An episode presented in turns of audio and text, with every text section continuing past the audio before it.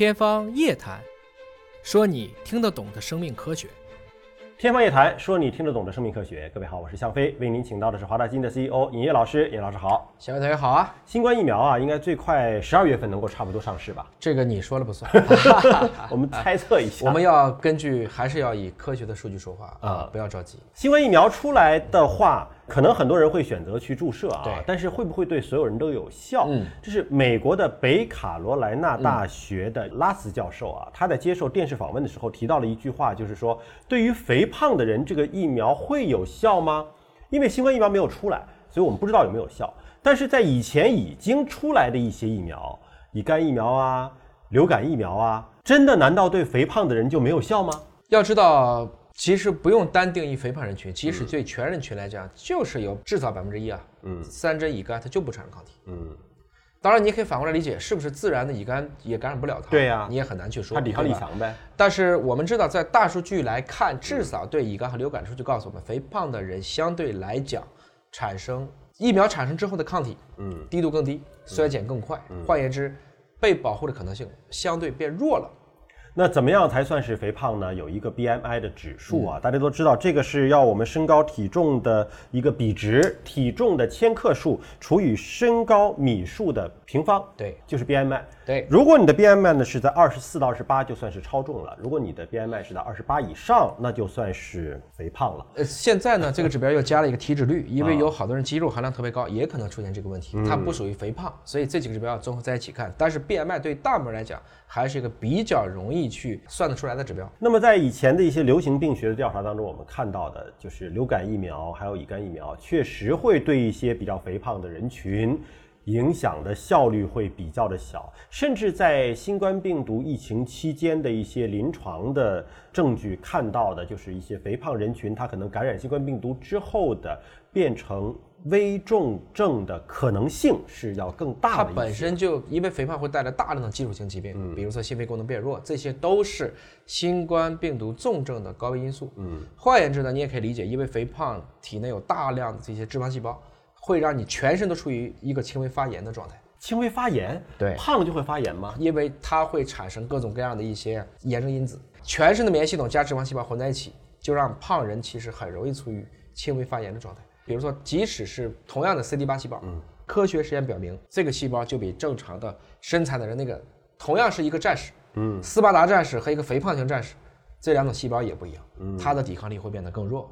那疫苗是不是普遍的对肥胖的人群效果差呢？因为毕竟人类也只开发了几十种疫苗，还没有人都做过类似的实验。但至少在乙肝和流感上的数据是支持你说的观点的。嗯，至少肥胖上的效果不是那么好。这里面有很多推测，比如说肌肉注射，他胳膊太粗了。没注射进去吗？倒不是做注射的部位不够深 啊这可能是大家开玩笑的一个说法了。都在脂肪里融化了，没有走到血液当中 还有一个问题呢，就是在于确实有一部分人减重以后，他终于被诱导出抗体了啊啊，就是说胖的时候是没有，瘦了以后终于能诱导出抗体了。所以同一个人减重之后和减重之前，对那就说明还是跟脂肪有关系。是有关系的啊。当然，新冠这个你没法这么说，但不管怎么讲，就算没这个事情，你也知道，肥胖基础性疾病是你感染了新冠以后，因为新冠现在致死率并不高，对但什么样的人容易发展成重症呢？肥胖是一个其中很重要的因素。那尹烨老师可以推测嘛？如果说新冠疫苗上市之后，它对于肥胖人群的效果真的也会减弱吗？因为我们知道这个疫苗有很多种，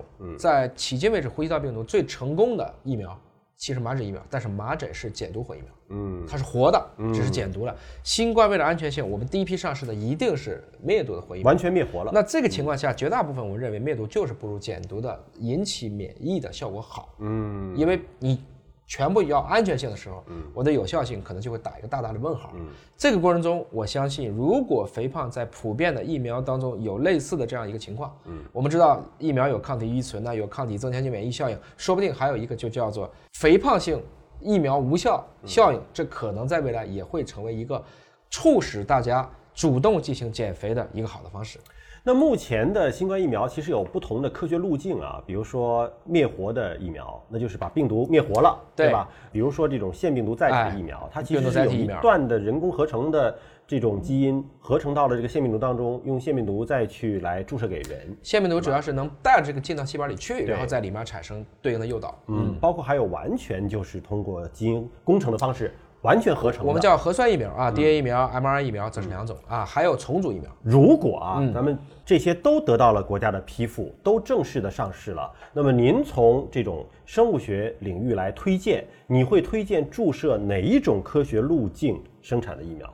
如果都批准了，嗯，那么我相信最后我们就选择一种最可及的疫苗，嗯，最可及就两个指标，第一个大家都打得起、打得上，嗯，第二个就是说，其实在风险和收益之间有一个很好的评价。它的产量还得跟得上，是吧？，对你比如说 mRNA 疫苗，目前来看它很难做到一个天量，嗯，但是灭活疫苗就养病毒就行了。最近国药已经二十亿剂的疫苗厂开始搭了。哦，还有一个呢，我可以根据年龄段去选。你比如说危重的老人，我选安全性更高的疫苗。嗯，但是对于年轻人来讲，就是即使被自然病毒感染了也没什么事儿的，我就选择一种可能相对先进，而且低度也比较高的，但是可能不那么成熟的，比如说 mRNA 疫苗。嗯，这要根据不同的情况来选。嗯，就像现在我们做计划免疫的时候，到底是打几价的流感疫苗啊？到底是打几价的肺炎疫苗啊？到底打国产的打进口的呀？大家都会来问，我说其实都可以打。选择困难症都可以打，到最后你还是要根据你们自己的一个情况来进行一个选择。有些是经济问题，有些是安全性问题。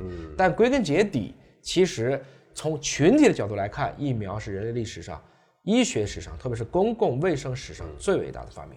如果说大家也跟我一样有选择困难症的话呢，其实就选那种最便宜的、离家最近的，然后产量又特别大的。产量大其实意味着注射人群已经比较广泛了。一针搞不定就两针，对，没有什么事情是抗体一针搞不定的。如果搞不定就再来一针，如果搞不定就再来一针，如果再搞不定你就减肥。好，感谢您关注今天节目，下期节目时间我们再会。